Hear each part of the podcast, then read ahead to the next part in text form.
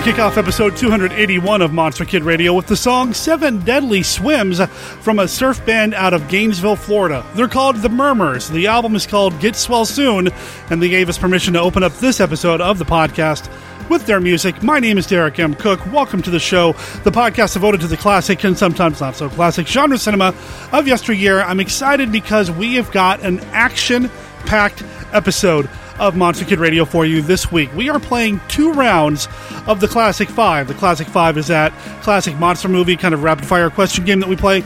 The reason we're playing two rounds of it is because we've got two different people on the podcast this week. Some monster kids who are creating things, and those are my favorite types of creators. Monster kids who put their love of these movies into their own creative endeavors, like actor Charles Prokop. He is the man who is bringing Randy Bowser's Karloff, a one person play, to the fine people of Tucson, Arizona. So we're going to interview him, and then after that, I've got Jason Brower on the show. Jason is a Rondo Hatton Award winner. He won the Linda Miller Fan Artist Award of the year. So we're going to talk with him as well, talk about what his journey was like from Monster Kid to Monster Artist.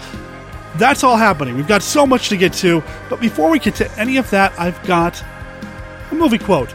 Something we've been doing for the past few weeks is I've been giving you a movie quote from a classic monster movies. At the end of the episode, I'll tell you what the movie is. Here's the quote There is no more foul or relentless enemy of man in the occult world than this dead alive creature spewed up from the grave. No hints, but stay tuned because at the end of the episode, I'll tell you what movie it was. But that's after chatting with Jason and after chatting with Charles. Not necessarily in that order, and that's all happening right after this.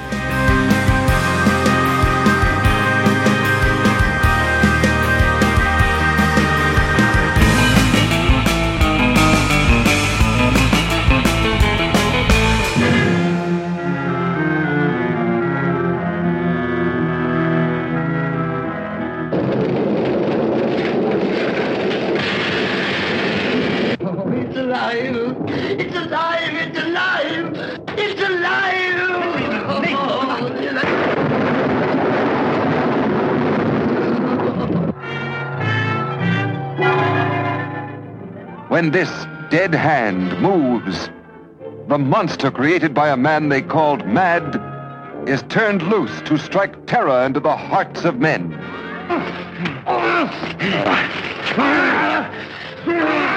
to shock women into uncontrolled hysteria. Elizabeth!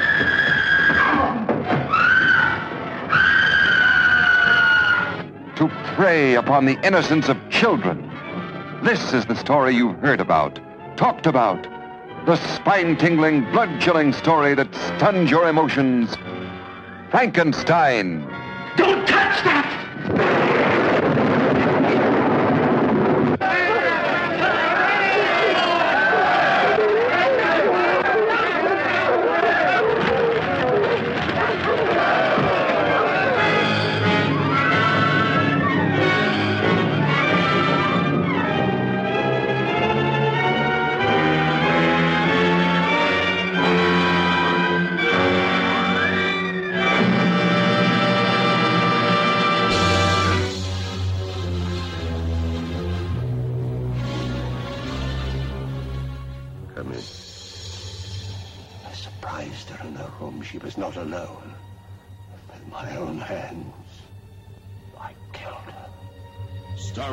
Boris Karloff.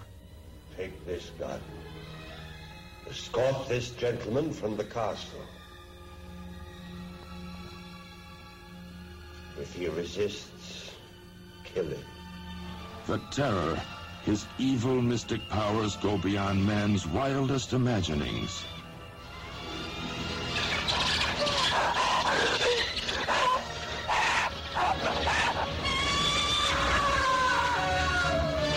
The terror, empowered to avenge, to reward, to transform.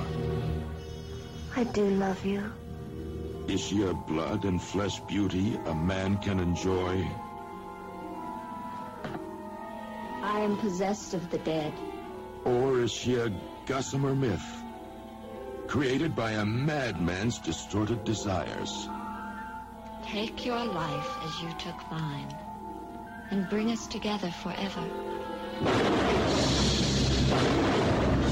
Join Boris Karloff, the Frankenstein monster of all horror motion pictures, in his most blood-chilling screen experience.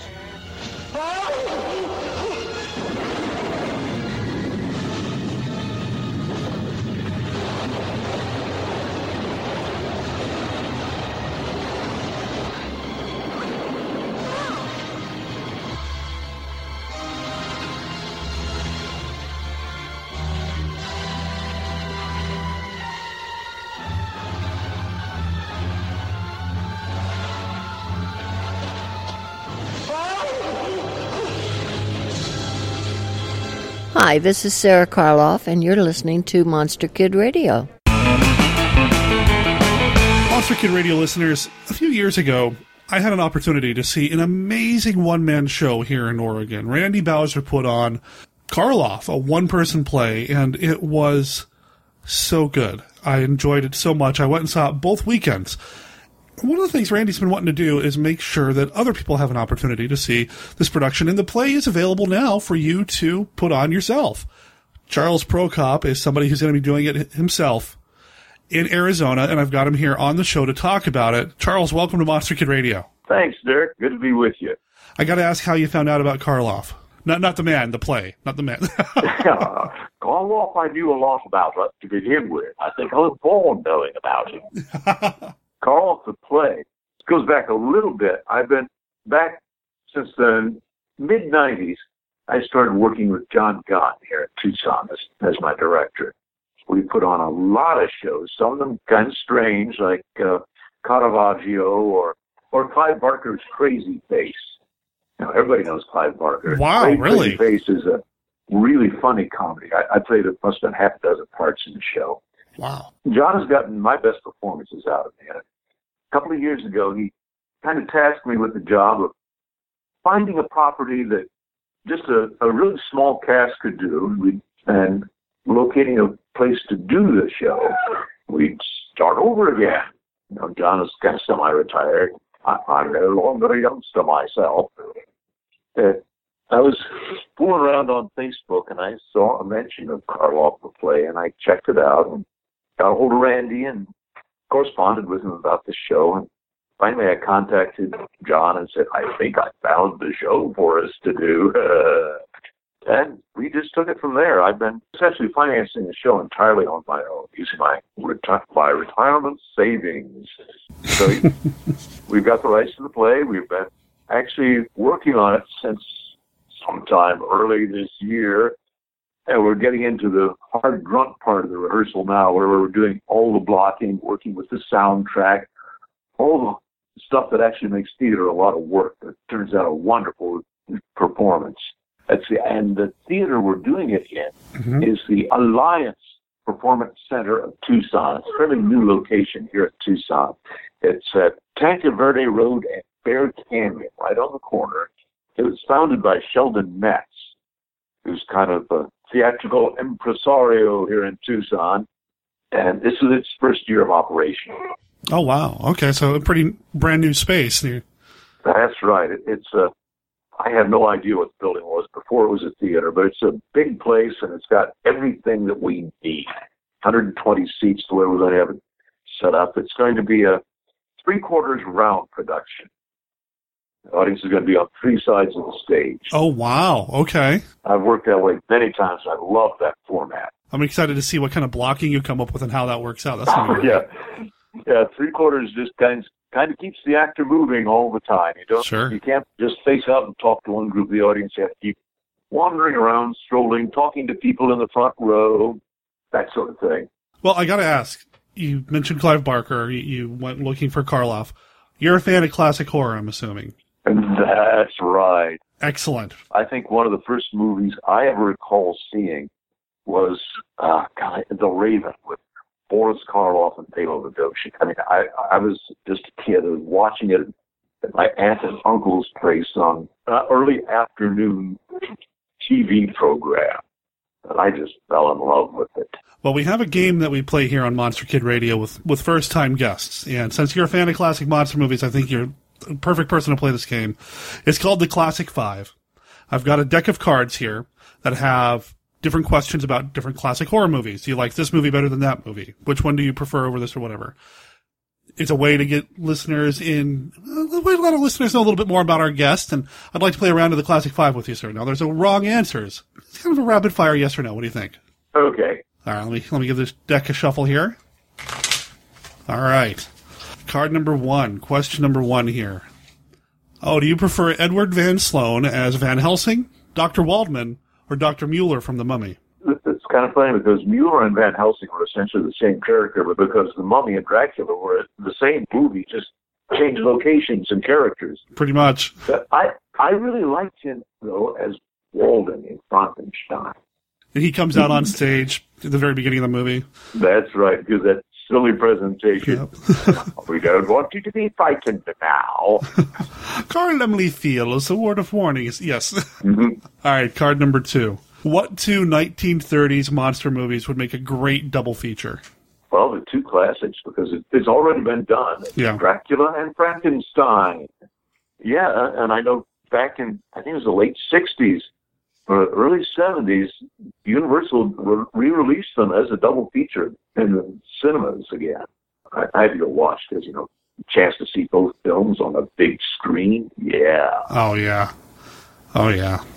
Uh, I haven't had a chance to see both of them back to back on the big screen, but whenever TCM brings them out for those one or two night only shows, I definitely make it a point to go see it. All right, card number three. Favorite actor to play Dracula? Oh, that's utterly unfair. really. It really is. For one thing, I played Dracula. Oh, okay. So I know me right right off the bat. But you know, there, there are so many different versions of the show. I really have a hard time finding a favorite because I love them all for different reasons. I love Lugosi's version because, well, for one thing, it's a big Lugosi and it's a really fine atmospheric movie. Then Gary Oldman's recent one was just utterly nuts, and I liked it for that very reason. And of course, the, the original film version of Nosferatu, hmm that movie is just one of a kind anyway. You, you see that and you're blown away for the first time. I still get blown away watching it myself, but after all these years, I have no idea how many times I've seen it. Didn't care much for Frank Langella's Dracula, but I loved Christopher Lee. Oh yes. And his portrayal was so different from any of the others I've seen before. And once again, as I said with Lugosi, that was Lugosi. This was Lee, and he was he was just a cool guy. So I, I really can't pick a favorite because I just dig so many of them. Eh, fair enough. Like I said, there's no wrong answers. There, there are so many good Draculas out there. That's, I think that counts. All of them but Langella. Yeah, Okay. he did make a good effort, though. Yes. have to grant him. All right, card number four. Which movie do you prefer, House of Dracula or House of Frankenstein? Oh Lord, I guess I have to say House of Frankenstein. Well, Karloff's in that one. That's right. That's why. I'm going to repay you for betraying me. I'm going to give that brain of yours a new home in the skull of the Frankenstein monster. The uh, jugular vein is severed. Not cut, but torn apart as though by powerful teeth. A werewolf. Last night I killed a man, You didn't know what you were doing. but I did. I wanted to kill. I think they're after Dracula. Uh, I like John Carradine. I mean, I really love Carradine because he reminds he reminds me of the sort of person that you'd see as a your uh, somewhat disreputable, raffish, elderly uncle. You know, the sort of person you really don't talk about a whole lot in the family. That's the sort of person I uh, Carradine always struck me as being. and since I kind of aspire to that role in my family, that's why I like him. Okay. But but Karloff is everyone's favorite uncle. Everybody loves Uncle Boris. Man, you keep doing the voice and I keep getting chills. That's awesome. That's great. All right, final card, final question. Lon Chaney Jr. or Lon Chaney Sr.? Senior. Senior. I like Lon Chaney Jr. Yeah, he's a good guy, but that poor guy, don't want to get into personalities, but his demons got him at the end. hmm He had a lot of problems. And I know he's a good fella. He tried to be a good actor. He was making, he was making an effort there, but he just wasn't the actor his dad was. Lon Chaney Sr. came up. He learned theater the same way Boris did. The school of getting up there and doing it yourself, learning the hard way. You know, you have to get up on stage, stink up so many plays before you actually get to be really good. And that's what Chaney did, and I know I've done it. And of course, so did Boris Karloff. And if I remember correctly from Karloff, there's a, a moment, Karloff the play there is, there, there's a moment Mm-hmm. where he discusses having met Lon Chaney Sr. Mhm. Yeah, having met Chaney, yes, Mhm. indeed. Would have loved to listen to that conversation. Oh, wow. I understand they talked for over an hour. Actually, I, I got the impression that Chaney talked for over an hour, and Carl just kind of zipped his mouth, sat there, and took it all in. Well, yeah, I would too if, if Chaney was I mean, even then, Chaney was a superstar, Mm-hmm. but as we call him today, So, what is it about? Okay, so the Classic Five is done. I'm just going to start asking you normal questions now. Um, what what is it about Boris Karloff that speaks to you? You know, as an actor, as a performer, as a monster, or not? Oh. What, what is it about him that just grabs your attention? And a lot of things. I mean, for one thing, you just look at him and you see, now this is a terrific person playing this god awful character. You know, you just get that impression. I, I remember watching him in The Bells, you know, one of his first movies. He didn't quite have his villainous chops down. And every now and then his character would give what I guess Carl thought was a sinister smile. You know, the screen lit up, sun the sun shone, birdies sang, and that was Uncle Boris on the screen. I, I just responded to the fact that this was obviously a really good person. Mm-hmm. And I later found out that he had a lot of physical handicaps that really spoke to me because I do too. When I was a teenager, I had a really nasty accident which kind of crippled up my right leg, gave me a bad back. And when I realized that he was in his old age doing these parts that called for a lot of physical work and could barely walk, I thought, yeah, if he can do it, I can do it. Uh, you know, that's what essentially inspired me to get into theater in the first place was Karloff. oh, wow!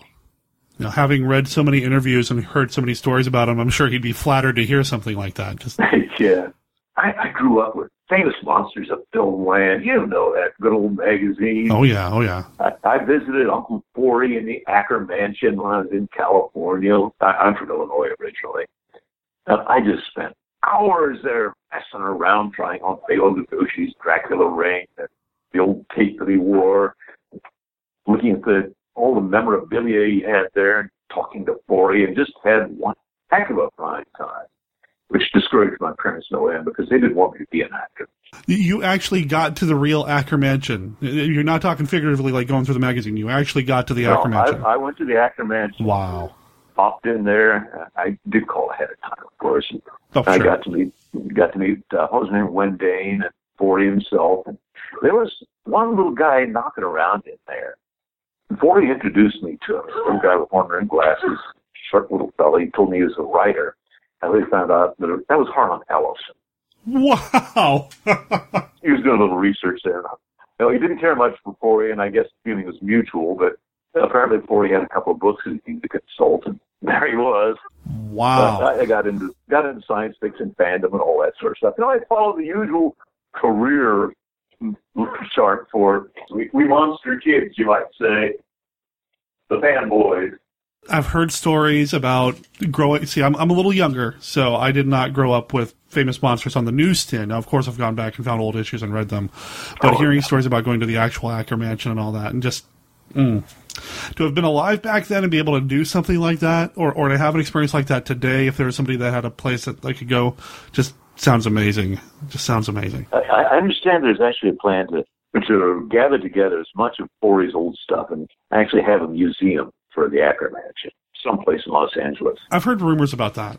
And I have no idea what's going on with that since.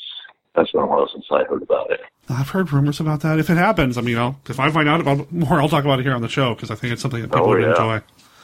Definitely would enjoy. So you went into acting. Were you immediately drawn to doing some of the, the, the darker, weirder kind of thing? Yeah, yeah. I, on my acting resume, I refer to myself right under the name as player of odd people. Okay. My head and shoulders shot on the resume is an old picture of me playing Ambrose Bierce in my first one man show. Oh wow. That one was much shorter and simpler than what I'm doing now, though. It was just Bierce talking. Mhm. So Ambrose Bierce is a, is a one man show, but this this is like he said, you're doing a three quarter round. You're, you're going to be walking around and moving around. Oh yeah, I, I I expect I'll talk to people in the audience. After all, he is essentially reminiscing. True. I can think of one bit of business I'm planning on doing when Karloff refers to getting lost in France with his wife Dottie. Mhm. In the dreadful remains of my schoolboy French, I stopped to ask for directions in a, in a butcher shop in a tiny Norman village. I have a lady friend who's from France, and she always teases me about my utterly wretched French. So when she's in the audience, she's going to get that line. uh, it will be addressed directly to her. Nice. You saw the the DVD, uh, the video production of Karloff. Have you actually spoken with Randy very much? I've never actually spoken to him. We correspond all the time on Facebook, Uh-huh. on personal message, pages and pages of correspondence with the guy. We've never actually spoken to one another yet. I just want to hear the both of you doing Karloff back and forth, back and forth. That would be hilarious. of course, I can also do a very good Bela Lugosi impersonation, too. Uh oh. Uh oh. Don't tease me. So we're going through Indiegogo to raise some funds for the production. Yes. I mean, obviously there was you had to pay to, for the play to bring the play down. You got to pay the rights for that, and you got to support the production. Mean, got to rent the space and build the set and the props and all that. So Indiegogo uh, is one of the crowdfunding sites out there. It's one of the more popular ones. mm-hmm. We'll make sure there's a link to this in the show notes. What do people get if they contribute? I mean, do, are, what kind of rewards are we looking at here? All right, well, it's fairly simple, straightforward stuff. I'm, if you contribute over fifty dollars, for one thing, get a ticket. I'm pre-selling tickets.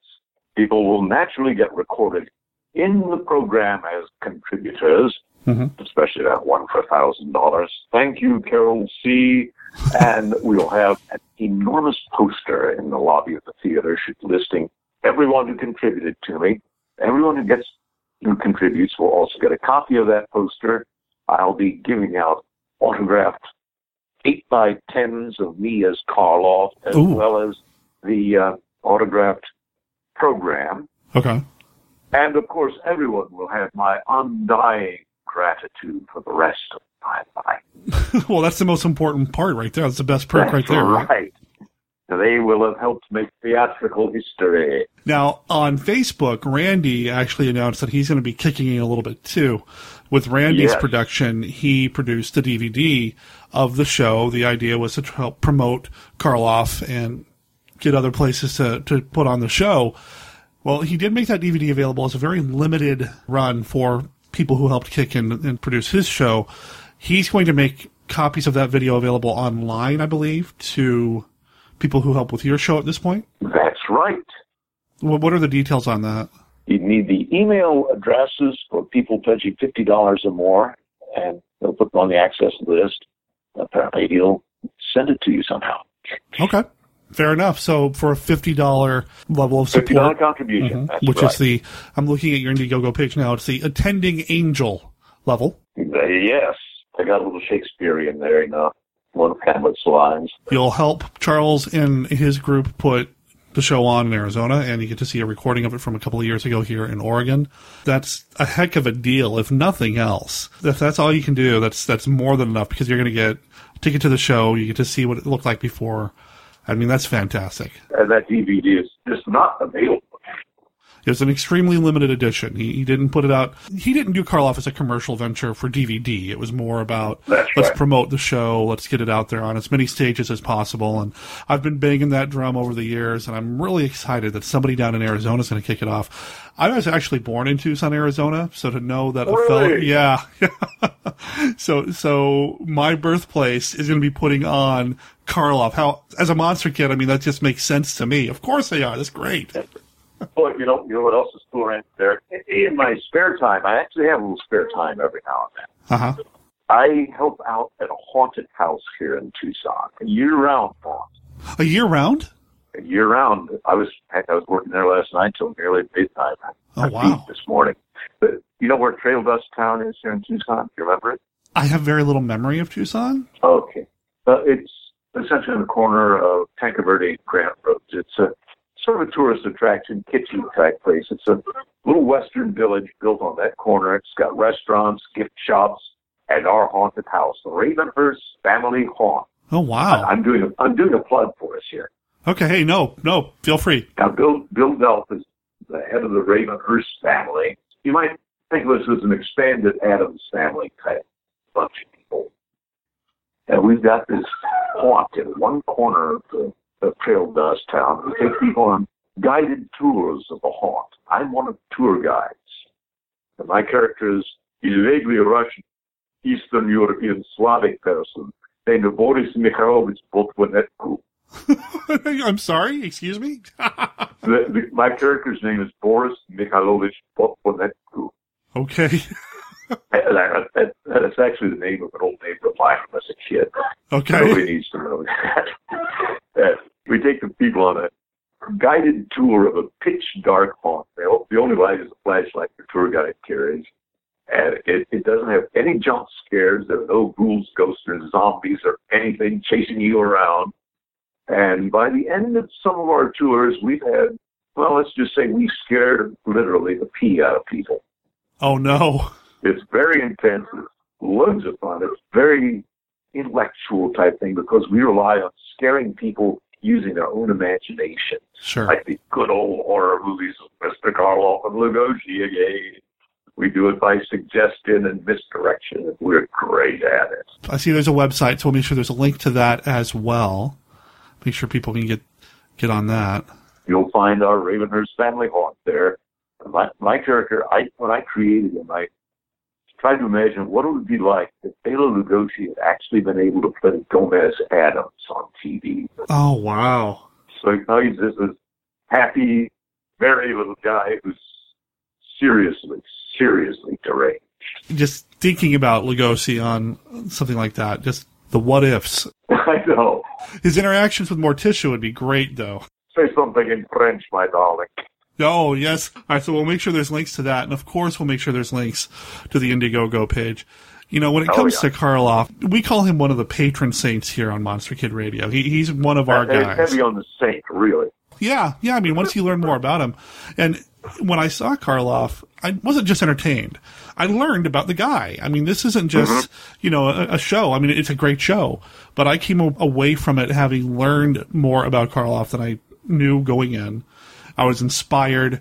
Uh, it is quite a moving script, and I can't mm-hmm. wait to yeah. hear how your production goes. Listeners, if you're in the area, I highly recommend you get a chance. You make time to see this. Is it just one weekend? Or are you doing it multiple weekends? Or it's going to be essentially the entire month of October. Oh wow! Time of the year. Yeah. It'll be on Friday and Saturday nights, and on Sundays we'll have a two o'clock matinee that I did that especially for my fellow theatricals here in town because you know if you're working on a play at night, you're not able to go to another play. Ah, good point. I had this matinee in there especially for people who are busy on the rest of the night, so they can come see the show. Now my tickets are twenty five dollars a piece, base price, but for active duty military, students, senior citizens, and actors, it's twenty dollars.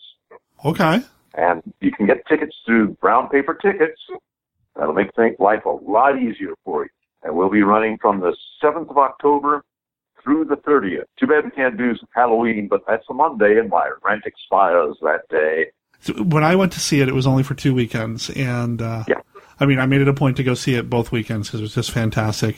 You're going to be doing this for nearly a month. So what's that, what's that, four shows? Or four weekends, excuse me? Yeah. Wow. Well, this is something I'm used to doing with my director, John Young. Okay. When we worked together in the past, we actually only had a month of rehearsals followed by a month of performance. You know, we've got this long rehearsal period that I insisted on for this show. It's so difficult. But the reward is we're going to have this show running for a whole month.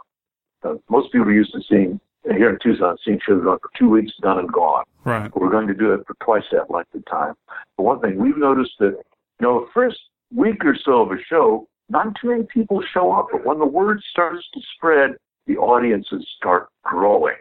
And I know by the end of the month, Halloween time, everybody's going to want to see this show. There are some scares. I mean, it does get a little spooky. I mean, it's Karloff, it's Frankenstein. It yeah. is so much more than that, though. And I think if you come for the scares, you're going to walk away with so much more having That's seen right. the show. And I mean, just hearing you do the voice, like I said earlier, I'm getting chills, man. That's the idea. I'm good at giving chills. You I go. love to do those scream and scram pops, you know. Oh man. Um. The the funny part is I'm actually Car- about Karloff's size too. You know, everybody pictures him as being a great big guy. Uh-huh. He's actually just kind of average size, average build, and with a funny walk, which is my normal walk anyway. Well, I'm excited to hear how it goes. I'm excited for the, the success of this show because I'm sure it's going to be a success. People seeing this saying, man, you've got to see it. I cannot stress this enough. This is such an excellent script. And I, just talking to you, I can hear the heart and the enthusiasm in what you're putting together. I love my Boris, believe me. Yeah. Got a man crush on him, you might say. Well, I, I wish you the best of luck with the show. I, I really hope it goes well. Please keep me posted. You know, with with what's going on with the you know with the crowdfunding campaign and how the show goes. And listeners, if you're in the area, or even if you're not, make it a point to get to the area. I think it's going to be a good time. Yes. Charles, I want to thank you for your time today. I know it was kind of up, Oh, we were up you, early Derek. and you were out out late haunting people. So thank you for getting up early enough to record today. Oh, I have plenty of things to do in the morning, like studying my script. Oh, there you go. See, that's dedication to the craft right there. Oh, yeah. And playing around with computer files for the music and the soundtrack and the cues and all the other stuff, too. It's been exciting. All right. Well, best of luck, Charles. Thank you again. Thank you, Derek. All right, you heard the soft sell. I'm going to make it a hard sell. Go to Indiegogo.com, look up Karloff the play. You're going to find the crowdfunding site, the campaign that Charles has put together to bring Karloff to the masses of Tucson, Arizona. As of this release, there are 19 days left for him to hit his $6,000 goal. And I think us Monster Kids can help him out. So go check it out. I'll make sure there's a link in the show notes. Also, you can follow along the Indiegogo campaign through the Karloff Facebook page. Go to facebook.com slash C Pro Cop Karloff. C P R O K O P P K A R L O F F, or just follow the link in the show notes and you can see the Facebook page there and be up to date on all the news involving this upcoming production. Now, we mentioned earlier the bonus that Randy Bowser is making available. Karloff, the video, yours for a pledge. Pledge $50 or more to the Indiegogo campaign and gain free access to the video of the premiere production, which Sara Karloff herself attended and called Superb. I know a lot of you were interested in the original production that Randy mounted here in Oregon. This is a way for you to see the production and help support an upcoming production. And finally, if you're a theater person, if you are involved in a theater company and you are looking to bring something to the stage, you're going to be hard pressed to find something more moving, more motivating, more inspiring, and more entertaining than Karloff the one man play. If you want to license the script and put on the show yourself, well, get a hold of Randy Bowser. I tell you, it might sound like I'm over exaggerating here, but I'm going to be honest with you guys and gals. Seeing Karloff is one of the highlights of my Monster Kid Radio, well, let's call it career. One of the most important things to happen to me because of Monster Kid Radio is being connected with Randy Bowser and seeing his one man show, to see his performance, his direction, and just revel in the, uh, you know what, I'm laying it on a little thick, but, you know, it's warranted. Karloff needs to be seen by as many people as possible.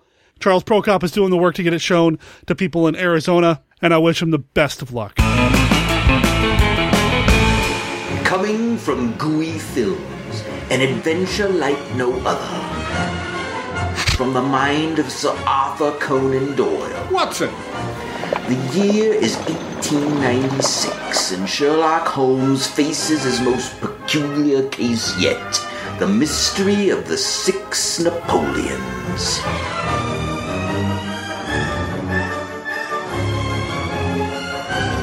Good, thank you. Come, Watson, the game is afoot.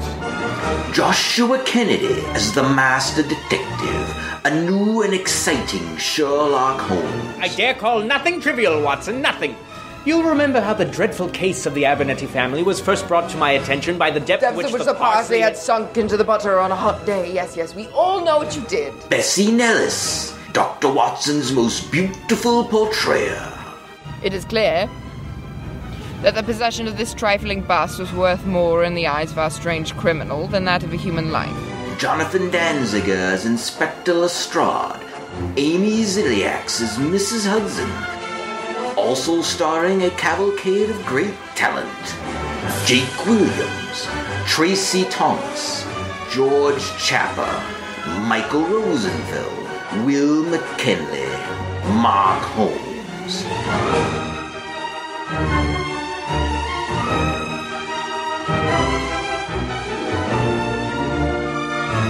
Yes, it's quite humorous if I do say so myself. Well, there it is. The Return of Sherlock Holmes. See it in Gooey Scope. Ah.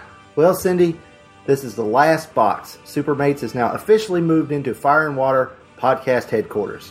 Where do you want this Starman short box? Put it over by the classic monster DVDs. Be careful! Don't crush my superpowers Batmobile! Calm down, Christopher. Hey, you put the Star Trek DVDs on top of my comic action Wonder Woman invisible plane! Oh! Jeez! Well, now we can tell everyone that Supermates can be found exclusively at fireandwaterpodcast.com. Now, if they subscribe via iTunes, they shouldn't notice a change, right? Right. Or if they listen through the main Fire and Water Network feed, no change. They can just find the show's home, show notes, etc. here at fireandwaterpodcast.com. Well, I'm going to go take a dip in the Aquaman sized swimming pool Rob has, but I am not putting on that mirror costume. It smells fishy. Oh, come on. It'll be fun. Hey, hey, don't trip over that life size Shag Standy. That thing is disturbingly real. Supermates, the husband and wife geekcast, now a proud member of the Fire and Water Podcast Network. Find us on iTunes or at fireandwaterpodcast.com. I wanted to take a second to let you know about some things that are coming up here on Monster Kid Radio. Normally I'd save this for the Monster Kid Radio Gazette, but I haven't put an issue of that out lately. More on that later. So I thought I'd share it with you here in the middle of this episode. I'm not going to tell you what's coming up next week because, well, I'll mention that at the end of the show. No spoilers. But in future weeks, I'm working on setting up a roundtable discussion with two horror hosts, one you've heard on the show, one you haven't, about the television series Night Gallery. I've got another mini roundtable that I'm working on putting together with somebody that you've heard before and somebody you haven't about the 1993 film Matinee. To get a little more specific, Scott Morris and I are working on lining up a time to take our final trip to the Planet of the Apes franchise, at least the original run, when he and I are going to talk about 1971's Escape from the Planet of the Apes. And then after that episode, I'm working on putting together a massive planet roundtable with Scott and myself and a handful of other people that you have heard on the show before and some well, actually, I think in this case it is people you've heard on the show. Anyway, that'll be coming down the line. Hey, and do you like anthology horror films? I do. And so does Larry Underwood. You might know him as a horror host, Dr. Gangrene. Well, I know him as a big old fan of Peter Cushing, so he and I are going to talk about the movie The Uncanny, starring Peter Cushing and Ray Milland, and I think Donald Pleasence's in there, isn't he? That'll be fun. And then I'm also working with Jeff Martin here at the Joy Cinema to potentially be involved in their big Halloween plans later this year. And of course, if that happens, well, I'll bring you a lot of coverage to the podcast. It's been a little over a month now, actually, maybe even longer than that. Stephen D. Sullivan and I sat down and we recorded an episode announcing the winners of this year's Monster Rally Retro Awards. You know, the rallies where we honor the best in genre cinema. I've been sitting on the results of that, and Steve and I may need to get back together to re-record some of it because, well, Skype hated us that day.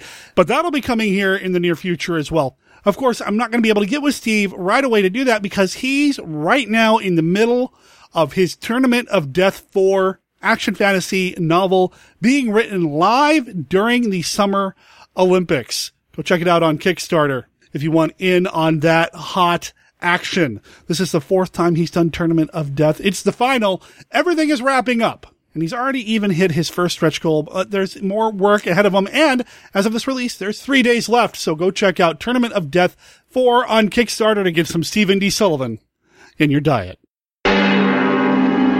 This is the story of Dracula, a creature who destroys all whom he touches. Dracula the terrifying, the feared, who sleeps in the tombs of the dead by day and arises at night to inflict his terror upon the innocent and the unsuspecting. You must help me. You must. You're my only hope. You must. I'll help you. I promise.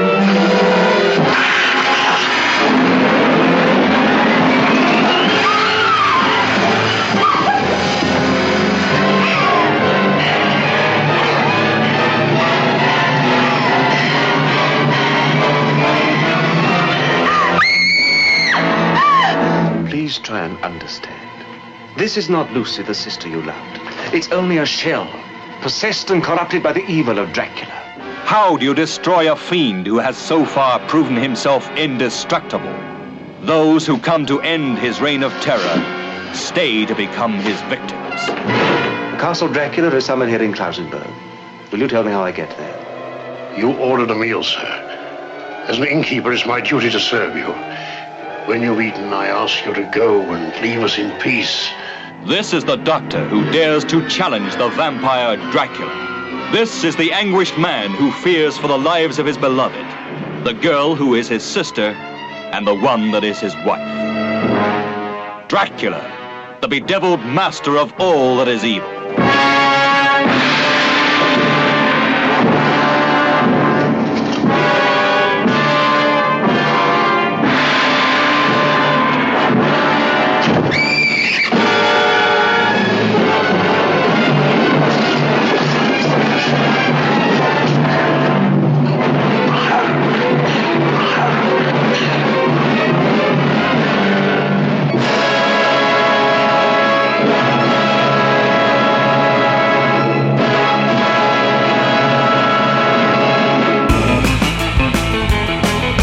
Like to welcome to Monster Kid Radio a Rondo Hatton brother. I've got Jason Brower on the phone. He won the Rondo Award last year, or I guess this year. This year, it was this year actually. The Linda Miller Award for Fan Artist of the Year. Jason Brower, welcome to Monster Kid Radio. How you doing, Derek? Nice to be here. Thank you so much for the opportunity. Um, I can't wait to start talking. yeah, yeah, let's do this. Let's do this. But first, listeners, I, I gotta tell you, you gotta check out this guy's artwork. He did not win the Rondo Hatton Award for nothing. His artwork, man, I was looking at it all week, getting ready for this interview and just getting lost in, in what he's been doing and seeing the different types of, of subject matter that he does. Now, obviously, we're going to talk about classic monsters and classic horror because that's what we do here on Monster Kid Radio, but you've got some modern stuff. You've got some work you've been doing for Top. So we're going to hit on all that. But before we get to that, there's a game that we play here on Monster Kid Radio called the Classic Five. It's a way for listeners to kind of get to know new guests to the show. I've got a deck of cards here, about a hundred or so cards. Each card has a question, a yes or no, this or that style question about classic horror. Oh, cool. Okay. So I'm, I'm going to shuffle. I'm going to shuffle the deck here. I, I only answer yes or no. Yes or no, this or that. You know, do you like this movie better, that movie better? You can expand on it if you want, that sort of thing. There's no wrong answers. That's the important part. Sounds great. All right, so give it a couple of shuffles here. All right, from the top of the deck, card number one. What is your favorite Abbott and Costello meet monster movie? Easily Frankenstein, no question. no thought process there.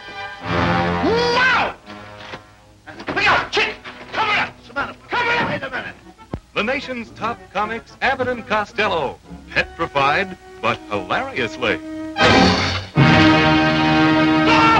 Plus the dangerous and terrifying Wolfman, played by Lon Chaney. Plus that fiend out of a nightmare, the vampire Batman, Count Dracula, played by Bela Lugosi. Plus the most dreaded creature of them all, the Frankenstein monster, played by Glenn Strange. Plus a couple of luscious but designing females in the spookiest laugh fest on record. When I was a kid, my brother and I would just wait, you know, that very distinct intro. You knew within seconds if it was going to be the Meet Frankenstein. And, you know, we'd sit there with our fingers crossed and hoping and hoping. And I'd say actually 90% of the time they did show Abbott and Costello Meet Frankenstein, which was good for us. So for me, you can't beat that. It's got three monsters in it, and it's just a great, actually four technically with the Invisible Man. But um, yeah, that that's it for me, hands down, no question. Well, to be fair, it's not like you actually see the Invisible Man. Ah, uh, uh, that is true. That is well, Okay, it's early. no, that, that's that's the one I think most people go with. It's it's I such a great so. Film, and even the opening credits are fantastic. Yeah, absolutely. It's absolute classic. All right, card number two. And, you know, listeners who've been listening for a while, uh, they know that the Classic Five has a way of bringing up topics and cards that may be kind of sort of related to the guest or the conversation at hand. Card number two, and this was not planned. Rondo Award winner Jason Brower. What is your favorite Rondo Hatton film? Wow. Um, I haven't seen that many. I hate to say, Yeah. but um, probably uh, was it the Creeper? Yeah, I'd have to say that. Honestly, I hate to admit, but I haven't really, I don't really know his work that well. Well, he didn't know? do a heck of a lot. He didn't do a lot of films. No, no. But I, the one I do want to see is the one that was actually that the award was based on. Was it House of Horrors or something like that? Mm, okay. The guy was actually building the bust of him in the movie, the giant like Easter Island looking thing, and then that I think that's what the award was actually based on. As a winner of that, I should see that movie. I think. All right, card number three. Ooh. Boris Karloff or Bela Lugosi? Oh my god. Um, well, without you know, without thinking too much about it, I'd probably knee jerk reaction would be Boris Karloff. But then you know, that if I think about it, you know, it's it's a hard one. You know, I again for me, Dracula, I'm going to go with Christopher Lee. Um, as much as I love Bela Lugosi, and you know, but Frankenstein's monster, Karloff cannot be topped in my eyes. So for you know the iconic imagery and roles, I think uh, the Mummy and uh, Frankenstein's monster for Karloff. But you know you got Igor and Dracula, and I mean it's, it's a hard one. It's a really hard one. But I'll say Karloff. Hey, like I said, there's no wrong answer, so good enough. Right. Fair That's a- enough. that's a tough one, though. That's definitely a tough one. All right, card number five. I'm sorry, I guess this is four, isn't it? It's card number four. It's still Are we, early. going, are we going through all hundred? Are we going through all hundred cards? No, hey man, we're doing five. We got five. It's classic five. So card number four. Here we go. What is your right, what is your go-to film to introduce someone to classic monster movies? Wow, that is a good one. I'd probably say maybe The Bride of Frankenstein Ooh, yeah. or Frankenstein. You know, one of those as far as the classic. Um, I'm a huge Lon Chaney Senior fan, like my all-time favorite actor. But you know, the silent stuff, and a lot of people, for some reason, whatever it is, can't really connect with it. So you know, you know, I might say Hunchback or Phantom, but probably, uh, yeah, Bride of Frankenstein's a classic. It's like a great intro, I think, to uh, the classic stuff. Right on. I like that answer. Hey, I, like I said, no wrong answer. I, I'm on board. I, Bride of Frankenstein's a classic. I think, I think, uh, with my wife, that's the only one I've ever shown her. So it's gonna be something for her, right? So there you go. All right, last card, and I think I know the answer to this one. Favorite actor to play the Phantom of the Opera? yeah, well, there you go. Another foreshadowing. Uh, yeah, absolutely. Um, Lon Chaney Sr. Yeah. Can't be topped. It's iconic, man. We we call what he me. does uh, legendary for a reason. That that film. Exactly. Although I have to say, I did really enjoy the Robert Englund version. I don't know if a lot of people have even seen that, but uh, Uh, that's from the uh, late '80s, isn't it? I think it, Or maybe even early 89, 90s. 90, Yeah. somewhere in there. Yes, no later than 91, I don't think. But that was a decent, you know, a decent version. But yeah, Lon Chaney Sr. It's just on top, you know. Sure. No question. All right, so that's the classic five. I hope listeners got to know you a little bit more, but if they didn't, let's chat about what you do. Let them know a little bit more about you. Okay. Now, I did I did a little bit of research about you uh, over the past week or so. I was going through your website and your history, reading interviews. You've been drawing for a while. Yeah, very, very long time. About three years old. And uh, I was drawing monsters very, very early on, you know. So, I mean, I don't just draw monsters. I draw a lot of other things. And lately it's more painting. Yeah, I've been involved and into that stuff for a very long time. And, and you started with the classic monsters, which is the best way to start, I think, with anything. Monsters make everything better, right? Absolutely. Being a you know a kid in the seventies, there was tons of stuff. You know, monsters were everywhere, of course, in the fifties and sixties. But I was very fortunate that my father also was into all this stuff when I was very little. So I would read his issues of Creepy and Eerie, and uh, he would turn me on to Hammer films and suggest this or that, you know. And it was really cool having a father that was into all that stuff, you know. That's where I got my schooling in a sense, you know, the start of it anyway. That's a parenting win. It's a parenting win right there. Big win, yes, big win, big win. So you grew up watching these things, and- he put you on the path of Hammer right away, huh? Oh, absolutely. I remember watching those probably six years old. Wow. Easy. I mean, I, I, I'm thinking back, and definitely there was no question. Dracula has risen from the grave. It's probably my favorite Dracula film from Hammer, and that's the one that has the woman in the bell in the very beginning. There's blood coming down the rope and everything, and she mm-hmm. falls out of the bell. And I just that image, you know, I remember that image from a very young age, and it stuck with me, you know. And the picture of him staked in the coffin, the very iconic image. stills. Like, used to see those stills everywhere, you know. Just great stuff, you know. I mean, most kids would probably be scared of that stuff, but um, I think most of us, you know, that are into this stuff were like that at that age, you know, and have all these great memories about it. I wasn't really encouraged to watch a lot of horror movies myself when I was a kid, but for some reason the black and white monster movies were okay, so that's what I fell into. Yeah. But I, I mean, those I, I can't imagine growing up with those, those Hammer films. How how much more different things would be for me now. They, yeah, they probably will. It would be, you know. I mean, like I said, it definitely had an impact. Sure. Um, I, I remember those from being very little. You know, I'm a normal person, I think. you know, I didn't scar me or anything. so. yeah, I wasn't trying to imply anything, man. I'm just just saying. no, I know. I'm just, I'm just being silly. But uh, I thank. I'm very thankful for the horror upbringing that I had. Cool things. My parents never said, "No, you can't watch this. No, you can't do that." I was into Kiss at a very early age. The band Kiss. A lot of friends I had, their parents, they thought they were the devil. So I had a very cool, I have very cool parents, and I had a great childhood and upbringing. I have no complaints. You know, you mentioned Kiss, and you know, you, you had some music things happening for a little while. It looks like kind of drifted away from artwork. You had a handful of bands, right? Oh yeah, I'm a musician also. Um, oh, okay, drummer, still okay. Verse. Oh, still absolutely, yeah. But but the thing is, is that you know, art was going for a very long time, and then I started playing drums at ten, and I was able to balance everything. You know, art just kind of took a back seat for a while when music really took over in my teens. I was still doing the occasional thing here and there. I'd make flyers for my bands and stuff like that, or if somebody wanted something, whatever. But yeah, music just was everything. And uh, until recently, until about four years ago, um, I guess I'll segue into the Topps work now, if that's okay. I mean, No, I was going to ask you because I, I think the way you kind of fell back into doing artwork and and I mean, what put you on the path to winning the Rondo and everything else. I think it's a fascinating story, and I was going to ask you to share that with our listeners. I went to work at the Topps Vault, right in my town, a Topps trading card company. You know, everybody knows it for the baseball cards. And I, on my resume, my girlfriend like pretty much made me put that I was an artist, just in the extras, you know, just for the heck of it.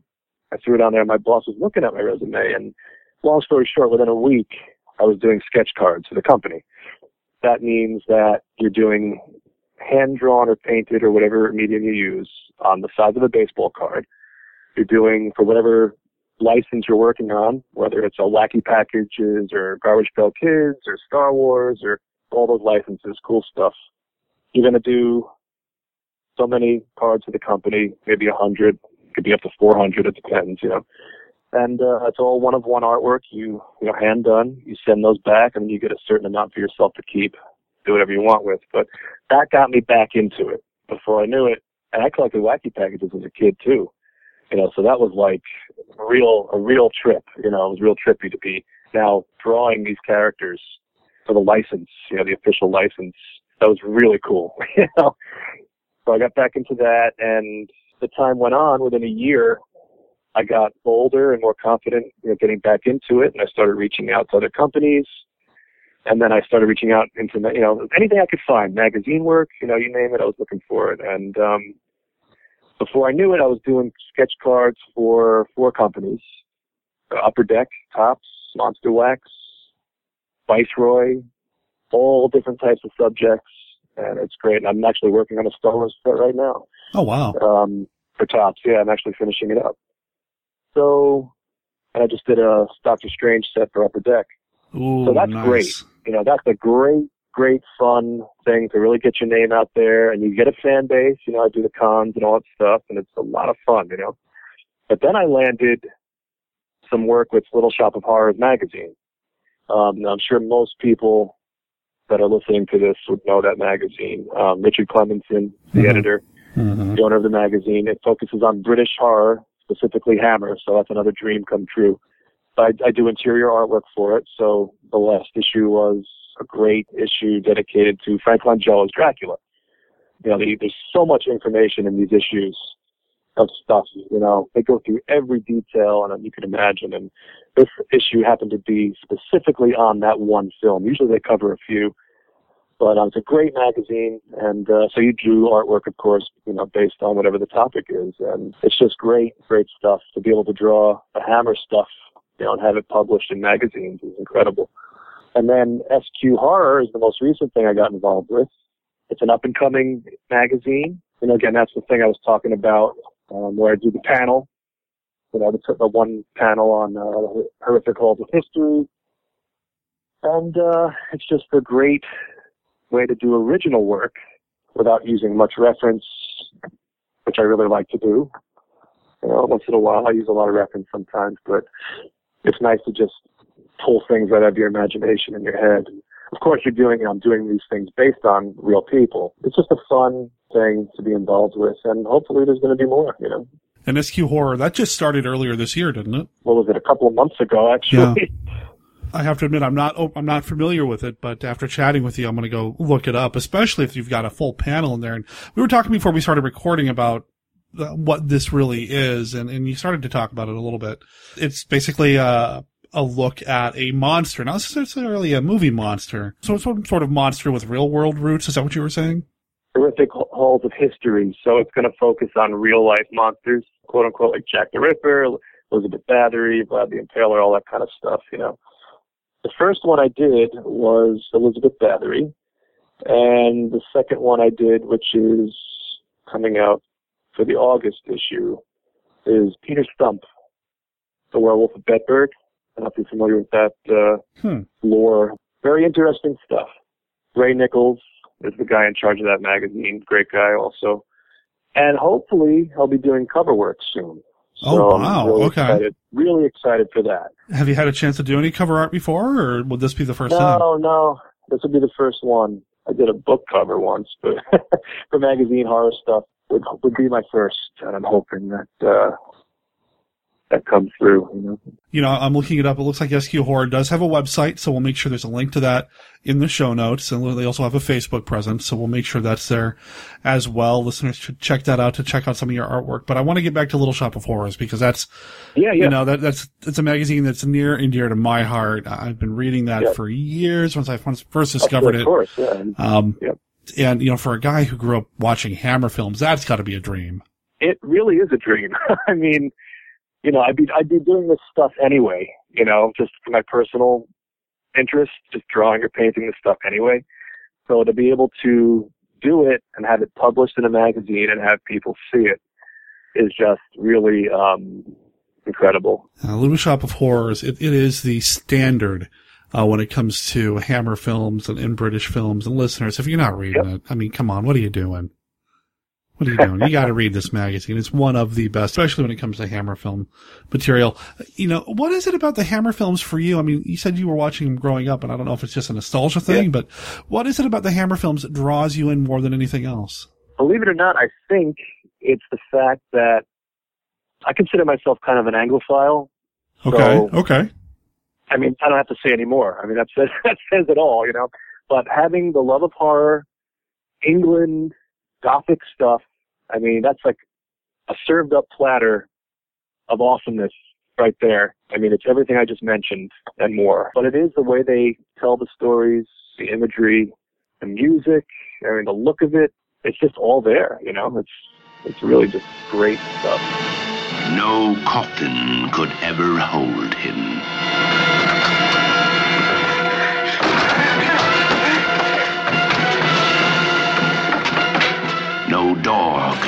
Bar his way. He is back from the dead. Count Dracula is alive.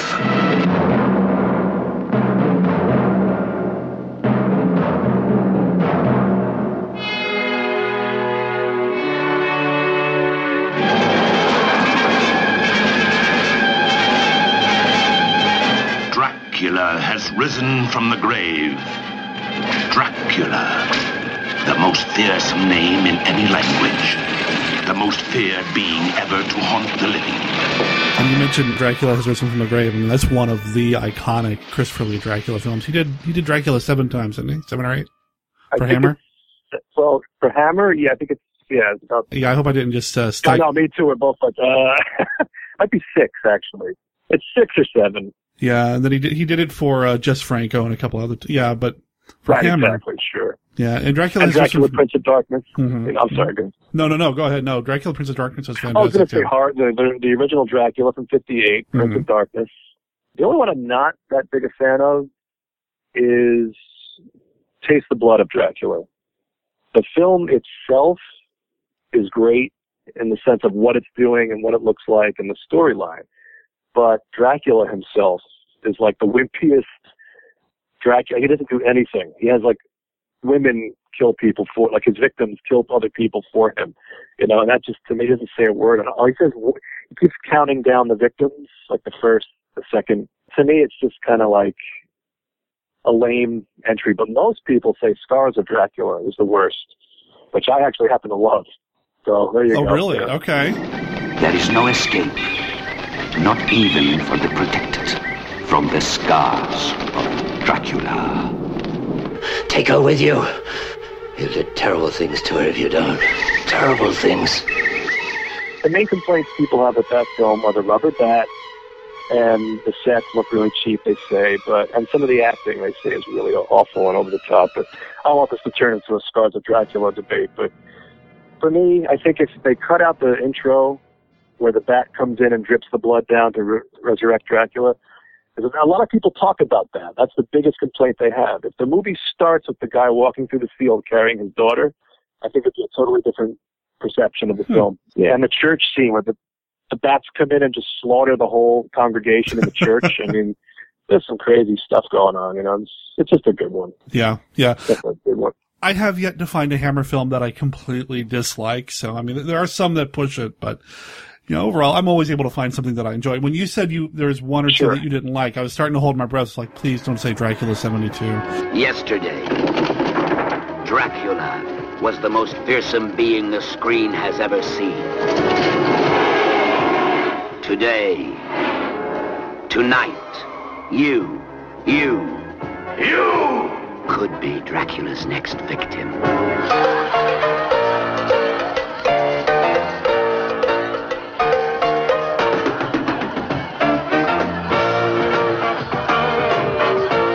Something new, yet as old as time. Come on, Johnny. A date with the devil. Are you ready? He's ready. He's waiting to freak you out. Right out of this world. Died September the 18th, 1872. A hundred years ago to the day. That's one of my favorites, actually. I love the last two Christopher Lee Dracula films. Satanic Rites, I'm not a fan of, but I love AD 72. Oh, So so good. there you go. You know, and again, I haven't seen all the Hammer films. I have not seen Demons of the Mind. I have not seen. There's tons that I haven't seen, but I can't really say what's the worst. You know, Vengeance of She. People always talk about that kind Oh, of stuff. okay. Okay, maybe that's one. yeah, you know, or Lust for a Vampire, I think is another one everybody totally, uh, I have to see that again, but I don't really recall, uh, hating it that much, you know. Man, if only there was a podcast you could listen to that would tell you about all these different Hammer films. I wonder. I know. And at this point in the recording, we're going to insert the promo for my Hammer Films podcast. Hammer Film Productions began in 1934, and after producing almost 200 films and television programs, the studio is still releasing and re releasing new and classic film titles. 1951 Downplace is the podcast that brings you the story of the great Hammer films, one movie at a time. Here are your hosts describing what Hammer means to them. First is Casey. Hammer means the beautiful and glamorous women of Hammer horror, the engaging storytelling, and amazing period films. Joining him is Derek. Hammer means the incredible work of actors like Peter Cushing, Christopher Lee, and even Michael Ripper. The gothic storytelling, the incredible music, and the set pieces. And finally, here's Scott.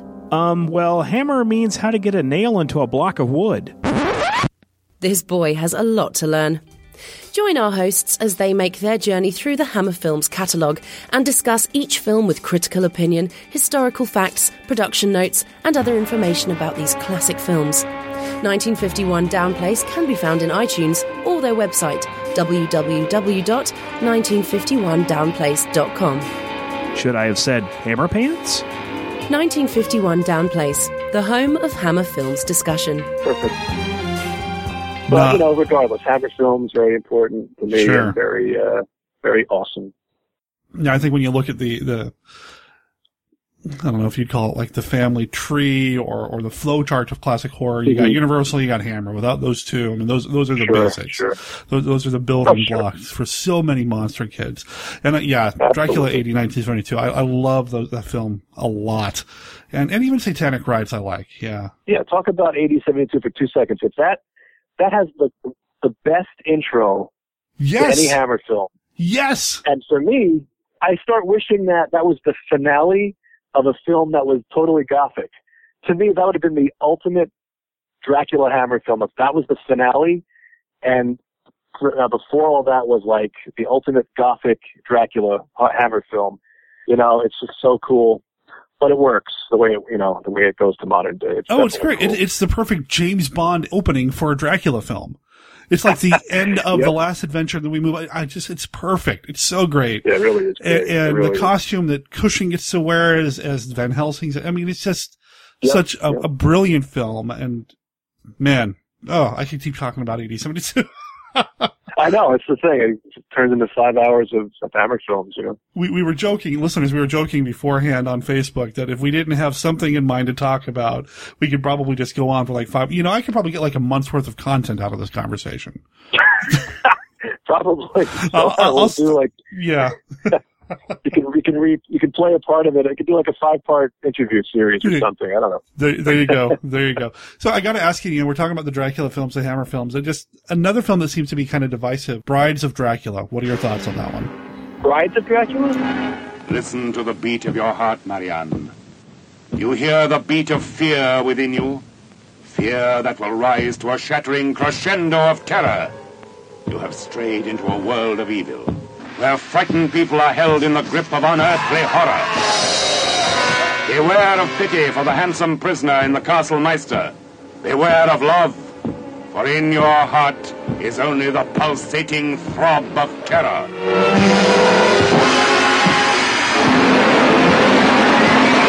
starring Peter Cushing as the Doctor locked in mortal combat with overwhelming evil. A lot of people say it's the best Hammer film ever. Whoa, whoa. Oh yeah, I've Wow. heard nothing but great great things about that movie, and I love it actually. I'm a big fan too, so I just was curious. I mean, it's for me Yeah. that's that's Peter Cushing's film for me. I mean, that's that's just Cushing as Van Helsing doing his best. That's for me. That's where I go. Okay, all right. Some people are like, well, there's no Christopher Lee. So. Lastly, maybe in the Hammer thing, like probably one of my favorite Hammer films is Curse of Werewolf. It came from a land of brutality and evil. It came from terror and fear. The curse of the werewolf that was laid on a baby who grew into a man possessed by a monster.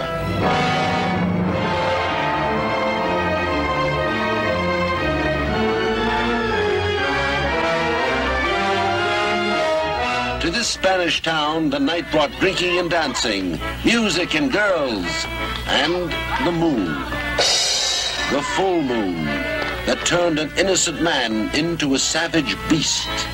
The curse of the werewolf. A man possessed by a frenzied lust to kill and kill and kill. The curse of the werewolf.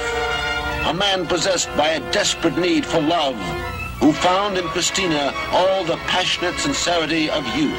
Christina, do you love me? Will you marry me, Christina? You say you love me, will you marry me? Yes. Yes, I will. Just love that one. There's some Something fantastic. Oliver Reed performance in that. Oh yeah. Have you ever drawn or, or painted Oliver Reed? Yeah, I did a sk- uh, sketch card and a four by six of the Curse of the Werewolf, but I plan on doing a bigger collage piece because Yvonne Von Romain. I mean, come on, you know. Yeah. You Oh, yeah. my my all time favorite Hammer actress. So there you go. but anyway, No, she's again. We could start talking about yeah. hmm No, no, she's fantastic too. No, Hammer was Yeah. Hammer was good at, at putting the, the the right people in front of the camera. So sure, sure, good stuff. But you know, like I said, it, it's both Universal, it's Hammer, and for you, uh, we go even further back. You've got some mad love. Not to talk about like Peter Lorre films, but you got some mad love for Lon Chaney Sr. Absolutely.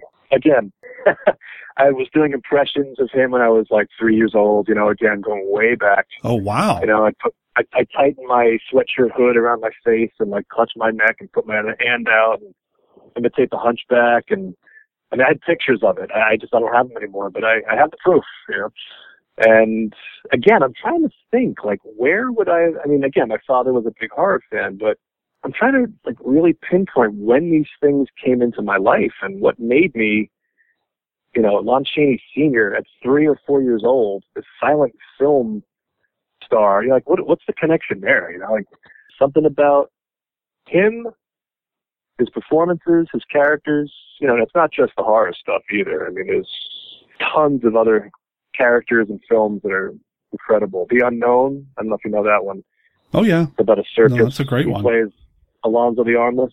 One of my all-time favorites. You know, it's just incredible. He's just an incredible actor. You know, and there's just something about him. You know, something about him that I connect with. You mentioned that it wasn't just a horror. I mean, really, he is known to us as the guy who did the Phantom, the Hunchback, uh, the Vampire from London After Midnight, which unfortunately we'll never get a chance to see. Uh, I know. I'm hoping. oh God, yeah. But his filmography is just, it's full of just character work that isn't necessarily, you know, horrific or monstrous. There's some of that in there. Yeah.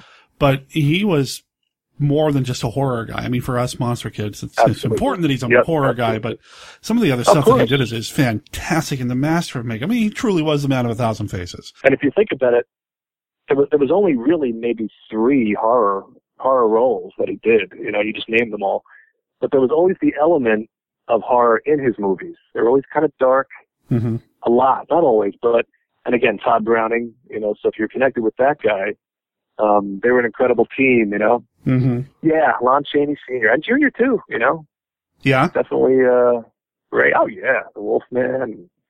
Again, the list goes. He's like I think he's the only actor that played all the classic monsters, isn't he? That's right. Yeah. He did. Mummy, Mummy. Monster, Dracula, Wolfman. No, he, he was uh, Universal's uh, utility player there for a little while. That's right. He might not have liked doing the mummy all the time, but I love him as the mummy. right. Sure. Which, which I don't blame him. I mean, it looks like an uncomfortable costume, and he was a bigger guy, Yeah, so you know, exactly. I get it. But Yep, sure. Sure. different kind of characterization than what his father would have brought to the role. I think. I mean, the, the, the kind of acting is a little different. And part of it, I think, is silent film versus talkies. Right. But right. there is something about Salon Chaney Senior that you can get lost in. Just there, Yeah. there's always that darkness. And you mentioned Tod Browning. Yep. I feel like he's an underrated director when it comes to a lot of these films. And he, he, Dracula's a little stagey, sure, but if you look at his silent yeah. films, hmm, Oh yeah, that's the best stuff right there. And with Chaney, you know, it's like they had a combination of talent there. They just knew each other very well, I guess. And I think he let him. I think Browning let Chaney go. I think he let him do what he wanted to do with very minimal direction.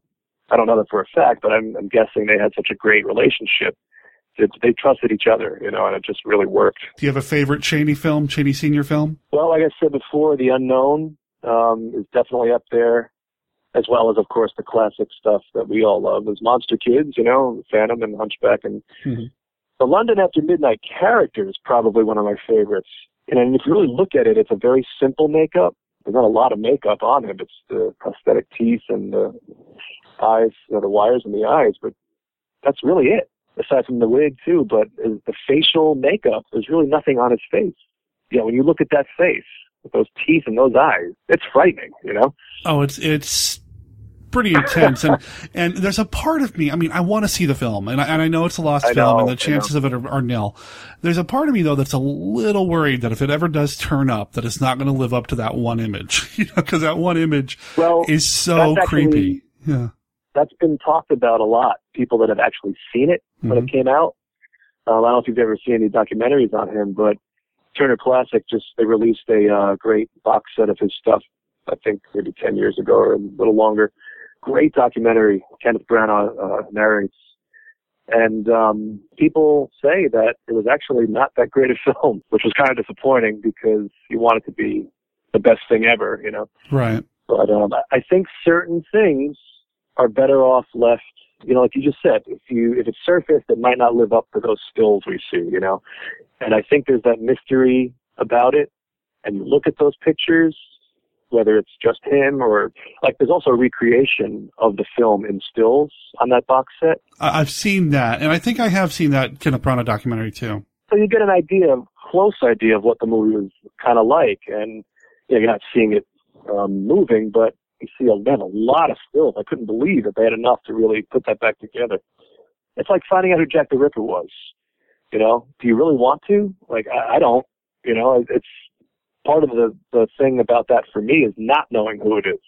There's been thousands of theories, but you know, and everything you read or or listen to, you're like, oh yeah, yeah, Lewis Carroll was definitely Jack the Ripper. But then you read the next theory, oh yeah, you know, he's he was definitely Jack the Ripper. You know, so it's very convincing. I don't want to know. You know, I love that mystery about it. You know? Well, I always heard that Jack the Ripper was a time traveler who went to the 70s and was chased by H.G. Wells. So, I, you know, that's what I heard. exactly. And it's, it's like, yeah, of course, that's the answer. You know. I would love to see London After Midnight, but I, I think you're right. I wonder if we've just built it up so much. And, you know, Mark of the Vampire with Lugosi is kind of sort of a remake anyway, so you can kind of get some of the story beats. But still, Sure, yeah. I'd still love to see that makeup in action. Yeah, I would too. Actually, who am I kidding? Yeah. Well, I won't turn it down if it turns up. If somebody showed up at my door right now, said, "Hey, Derek, look what I found," you know, like, okay, let's watch it. Right. I wouldn't mind. Give me enough time to get on a plane first, though, so I could come, you know, and check it out too. So Gotcha, gotcha. Or send me a copy. there you go. There you go. You mentioned Jack the Ripper, and that's something else that turns up in a lot of the interviews that I've read with you. You're fascinated Yes. by Jack the Ripper. Absolutely. Yep. Yeah. Again, I almost see the world through horror movies. And I was joking about this on the ride down to the Rondos, actually. That was going to be part of my speech. Every time you, you're in a cemetery, you think of Night of the Living Dead. Every time you're in church, you think of The Exorcist. That's awful to say, but um, you know what I mean? Like you associate so many things with horror films. It gets to the point where you're literally living and seeing the world through a horror movie, and not all the time, but you know what I'm saying. Like, oh yeah, it's kind of cool actually. I do like it. You hear like a bell in the distance of a church, you think of a Hammer film, or and there's a lot of bells in Hammer films. You know, tolling bells. Yeah. So yeah, for me, Jack the Ripper, the Legend of Jack the Ripper, Victorian England, again that Anglophile thing, um, on top of the horror thing. You know, that's what attracts me. So there's these subtle underlying things that attract me to things, and when I really think about it, it's like, yeah, that's no wonder. You know, it's a no-brainer. So yes, I'm very interested and drawn to Victorian era stuff as well. We got the Gothic thing going on and all that cool stuff. And I love what you just said about living your life through horror movies. I, I have the same issue. Well, I'm not even going to call it an issue. I love it. I mean, I, I will be with my wife somewhere or a friend somewhere and we'll see something that the normals would consider creepy. You know, oh, isn't that creepy? And I'll say yes with a big grin on my face. Like, that's a great thing. Yeah. That's cool Exactly. if it's creepy, you know? Uh, you, you said you were having this conversation on the way to the Rondos. You went to the Rondo ceremony. Well, check. Yeah, th- th- this is what we did. We went down. There was no question. My girlfriend said, "You- "We're going there, so you can accept this in person." You know, 14-hour drive, and I actually ended up being 16 because what we did was on the way down. Of course, you know, we plotted everything out and looked at our route on the trip and everything. And my girlfriend did most of it. Actually, her name is Peru. Right smack in the middle of our trip was Evans City, Pennsylvania. You had to stop. Oh, I don't even have to tell you what that is, of course. Oh, yeah. So we packed a lunch. you know, we we made it a fact that that was going to be our first stop on the first day because yeah, we got there in a day, of course, but we left a little earlier in the morning so we could get there around twelve ish, one ish, and we were we planned on having lunch in the cemetery where, of course, Night of the Living Dead was filmed. Oh, wow. For those who don't know, which I'm sure most of us do. Sure. But um, you want to talk about? I mean, that was like that was something that was on my horror bucket list for forever, you know. And not only are we going down to the Rondo Awards, but we're going to be stopping there earlier in the day. That was unbelievable, you know. And everything's still there, you know. All the things are still there. So that was very, very cool. a few years ago when I went to Monster Bash uh, with my wife and our, our friends Scott and Tracy. We made a day of going there as well and went to the Little Living Dead Yep. Museum and we went to the cemetery. And Uh-huh, yep. I may or may not have played Night of the Living Dead on my phone through YouTube while walking through the cemetery. I may or may not have had that music playing in the background while we were looking through. I'm just saying somebody might have been doing it. Might not have been me, but some, uh, it was me. Maybe. But yeah, you know. well, my my wonderful, beautiful girlfriend Peru got up at like four in the morning before we left at six in the morning that day, oh wow. and grabbed the uh, soundtrack and put it on the iPod so we could have it for the drive out Oh, to the nice. cemetery. You know, that's how cool she is. You know what I mean? Mhm. Well, that, that's that's a keeper right there, man. That's that's Absolutely. another win. Absolutely. Another win for us monster kids. That's right. I, I hope you had a positive experience with the people. There There was a groundskeeper there who was willing to take pictures of us and everything. It was great. Um, we had one guy in a, um, he drove by in a truck Mhm. and he said, uh, can I help you with anything? And I said, no, we're good. He goes, okay. just drives off. I thought we were going to get yelled at or something, but no, there was really nobody there. And, uh, I was just, uh, just driving up that driveway. And then I didn't realize it was going to be right there, like the, the house, like the chapel they call it. It's Mhm. right that you see. It's like right there as soon as you get to the top of the driveway. I couldn't believe it. Yeah. You know? Now the acceptance ceremony is at Wonderfest, which is in Louisville.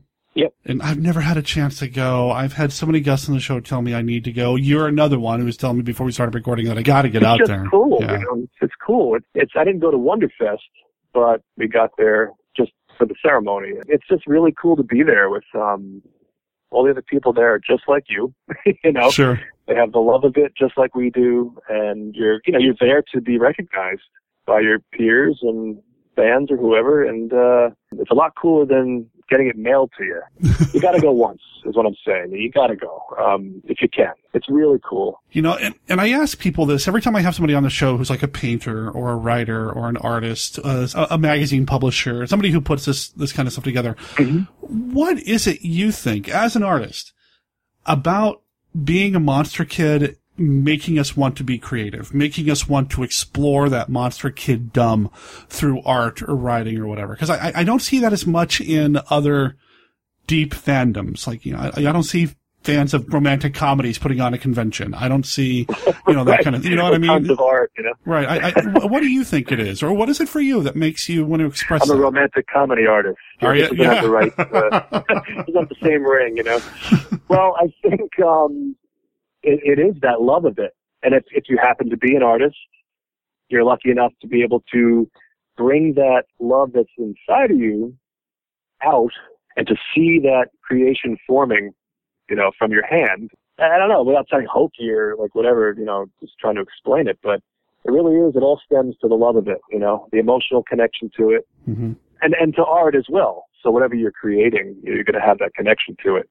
So if you're creating something that you really love, five times is be- you know great. You know. Yeah. So, I, I just, there's just something about it that just makes, I mean, it's hard to put in words. Yeah. I mean, uh, you know, I'm not as much an artist. I mean, I'm a writer and I love writing about the monsters because that's what I, you know, that, those are my guys. Right. That's my, that's my team. That's who I play for. You know, Yeah. that's what I want. So. Yeah.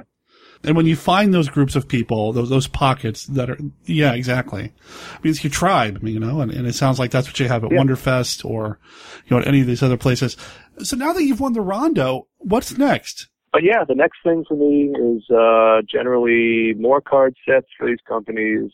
You know, the same stuff I'm doing. More magazine work for the magazines I'm working for, and hopefully some newer ones. And uh who knows what else? I mean, you know, ideally, I'd love to get into doing like uh DVD artwork, you know, covers or Really? um, oh yeah, it'd be great. You know, Okay. there's a lot of companies that are coming out that are more independent and uh they're doing these great releases of classic titles, you know, that uh, I'd love to get involved with one of those companies, you know. Huh. But uh, who knows? The cool thing is that you don't know what's on the horizon. You just keep working and uh hopefully great things will happen, you know. Just make sure you put on your resume that you're an artist. I think that's what leads to it, That's right? right. That's right. I absolutely. Well, I'm going to have a whole artist resume now. You know, just There you go. a resume specifically for being an artist. You know. Just don't put in small print somewhere that you used to work in a mailroom because you don't want it to go the other way Yeah, around. that's you know? exactly. Then as a, uh, you know, the, the sign, I'll put that right. It's a opposite. Funny. so you're working for SQ Magazine. You got work coming up in Little Shop of Horrors, and you've got a website, jasonbrowerart.com. I'll make sure there's a link to that. And you've got one heck Yep. of a gallery here. I mean, you go to the website and boom, right there. Frankenstein's Monster, Lon Chaney, something from American Horror Story, Jack Pierce. I mean, come on. Jack Pierce. How can you not uh, love Jack Pierce? You know? Sure. So all these great major players involved in that world, um, and those are four by six. I was doing a lot of four by six portraits in black and white. Mhm. Um, if you if you go on the site, you'll see a ton of them. Again, it's not all horror stuff, but uh, most of it is. You know, I think I've done 20 Chaney portraits so far, or actually 20. I plan on doing 20. Okay. Okay, I'm not going to do a thousand. You know, that's way too many. But um, Well, you probably could, considering everything you did, but yeah. well, eventually I might get to that point. You know. Yeah. And again, those are just for me. You know, I'm not even doing them for any real reason. It's just something I need to do. You know, um, when you when you're able to do work for your personal satisfaction, that's the kind of stuff I like to do. You know, maybe a collage from a movie. I'll pick a certain movie that I love and just do a nice collage of that, or four by six, you know, the four by six portraits. For me, uh, usually I mainly work in acrylics now. Okay. And because of where I work, my office is basically in a breakfast nook. so I'm like off the kitchen in this little space. So I kind of have to work two and a half by three and a half inches sketch card size Okay. up to maybe eight by ten. You know, 18 by 24 is pushing it a little bit because of the space I have. Mhm. You know, I've doing the sketch card work kind of got me used to doing small scale work. So I like working that size with a little lamp right over where I work. Very intimate and very nice. Those sizes work really well for me right now. You know, I don't have a huge studio, but it's nice because you know the magazine works usually eight by ten, and uh, everything else below that. So it's perfect right now. You know. Uh, I wish you the best of luck with what's coming up next. I mean, I, I see on your website that you're talking about maybe making some prints available for sale down the line. So please keep me posted on that because we'll let our listeners know if that's going to happen. And are you taking commissions right now? Anything, any size. So again, that's jasonbrowerart.com. You're also on Facebook at Low Brower Art. Again, links in the show notes to this episode. People need to check it out. And Jason, what we'll do is we'll plan to have you back on the show down the line. And next time we'll have like a movie to talk about or something or, or just Awesome. something. We'll Yeah. find something. I'm sure, I'm sure we'll Yeah, find something oh, to talk about. I suspect we have a lot of the same movies in our movie collection. So Sure. sure. we'll find Sounds something. yep, absolutely. We could talk for 20 hours, I'm sure. you Oh, know. probably. I just need some coffee first, I think, at this point. Just, just to keep going. Well, I appreciate the early. Uh, I know it was really early for you. Ah, no worries. Um, you know, interview, the opportunity, and uh, it was very. It was a great, great uh, time. Get up early to talk monster movies with an artist? Come on. Exactly. There are worse ways to start a weekend, okay? Yep. right on. Thanks Exactly. a lot, Jason. JasonBrowerArt.com. That's Jason's website. Go check it out. You know, it's really hard to talk about your artwork on an audio podcast, to talk about a visual medium in a strictly sound medium. It's tough. So please go check out his website. Go check him out on Facebook as well. Brower is spelled exactly the way it sounds, B-R-O-W-E-R. So go check him out. Check out his work. See what he's got coming up. Definitely warranted the Rondo win.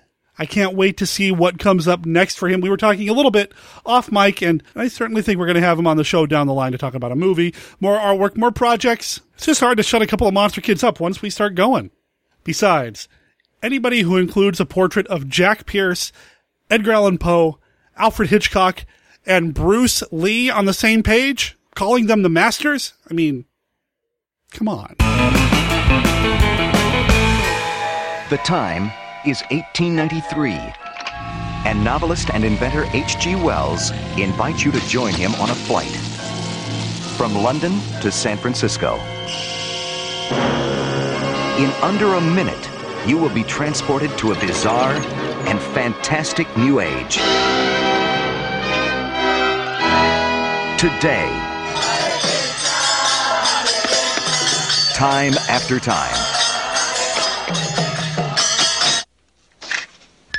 For H.G. Wells, the modern world offers a spectacular array of revelations, embarrassments, and delights. Well, hello there. Hello. What's up, Doc? I beg your pardon? You were saying where to? Uh, could you please take me as quickly as possible to the Hyatt? But Wells has not come here as a tourist. His visit will be somewhat more dangerous. For he is pursuing Jack the Ripper, a villain who has eluded his fate by escaping into time. Ninety years ago, I was a freak. Today, I'm an amateur. I'm obliged to take you back to face the consequences of your acts. You take me back. How do you propose to do that? By force? Be reasonable, John. We don't belong here. A 19th century gentleman What? You don't close your eyes. and a 20th century woman Well, neither do you. join forces to capture a criminal from the past at large in the modern world. But even more than they want him, he needs them. Throw me the key, And I'll release the girl. On your honor, John. You have my word as a gentleman. I would have expected that you'd notice by now that I am not a gentleman. Say goodbye. Goodbye, Herbert. You haven't instructed him in the use of one of these machines, have you?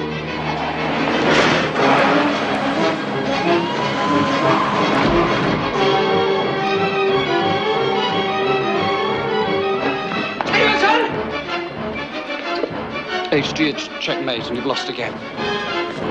A romantic adventure, a breathless chase around the world and across a century. Time after time.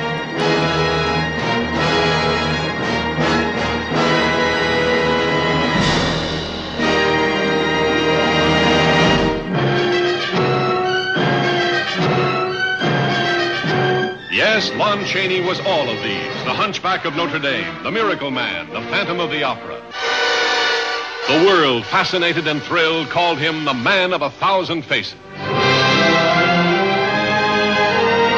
But what was the secret Lon Chaney hid behind his thousand faces? What was the mystery in his life? Now, for the first time, the true story, torn from his heart, comes to the screen. Starring James Cagney, magnificent as the fabulous Lon Chaney, master of the grotesque, the weird, the strange. And Academy Award winning Dorothy Malone and lovely Jane Greer as the two women who made his life more astounding, more touching than any of his unforgettable roles. I'll come to see you every week. Every week. I promise you. You had me fired. Damn you! Damn you! Who are you? I'm from the collection agency. I've come to collect my wife.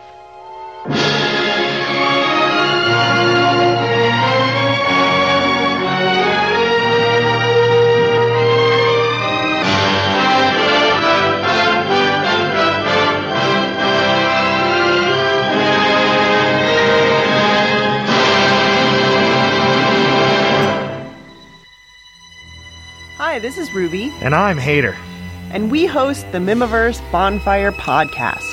a podcast based on Christopher R. Mihm, a Minnesota filmmaker who's got eight films under his belt, soon to be nine.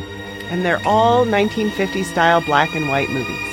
The podcast revolves around actors, the making of the films, and various other little fun bits. And technicians. You can find us at sainteuphoria.com. Or like us on Facebook. That would be the Mihmiverse Bonfire Podcast. Hope you tune in.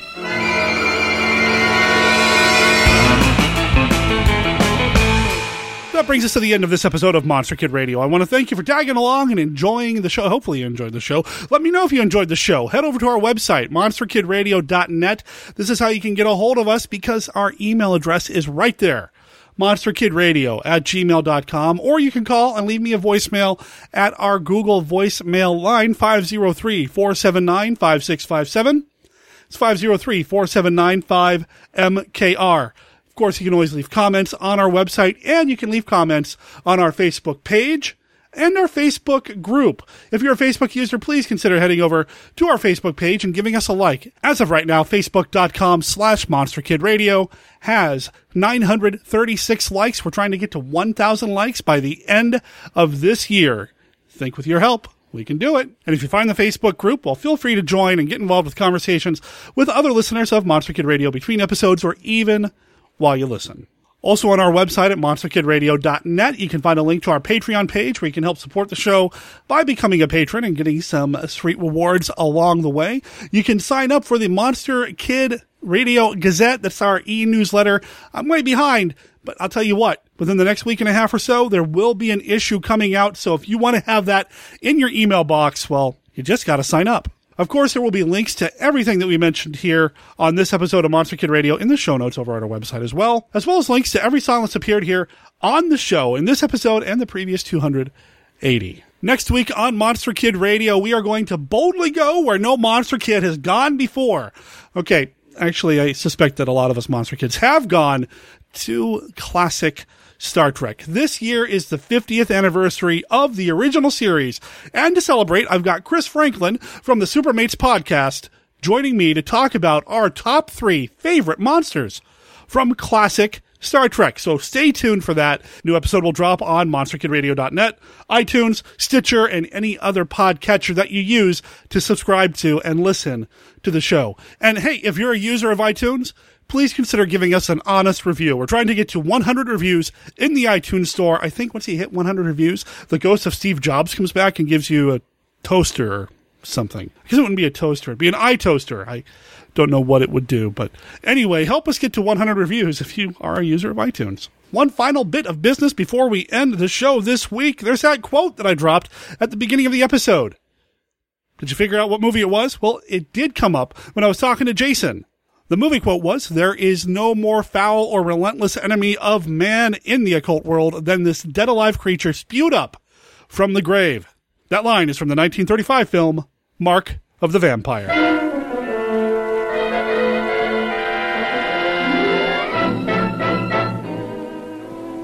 Let no one leave. Move only at your peril.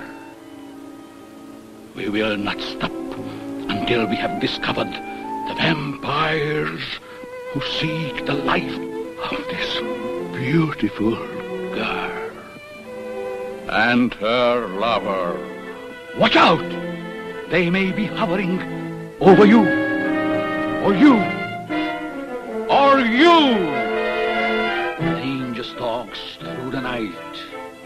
No one is safe. Their fury would follow us to the ends of the earth. No, we must destroy them all together.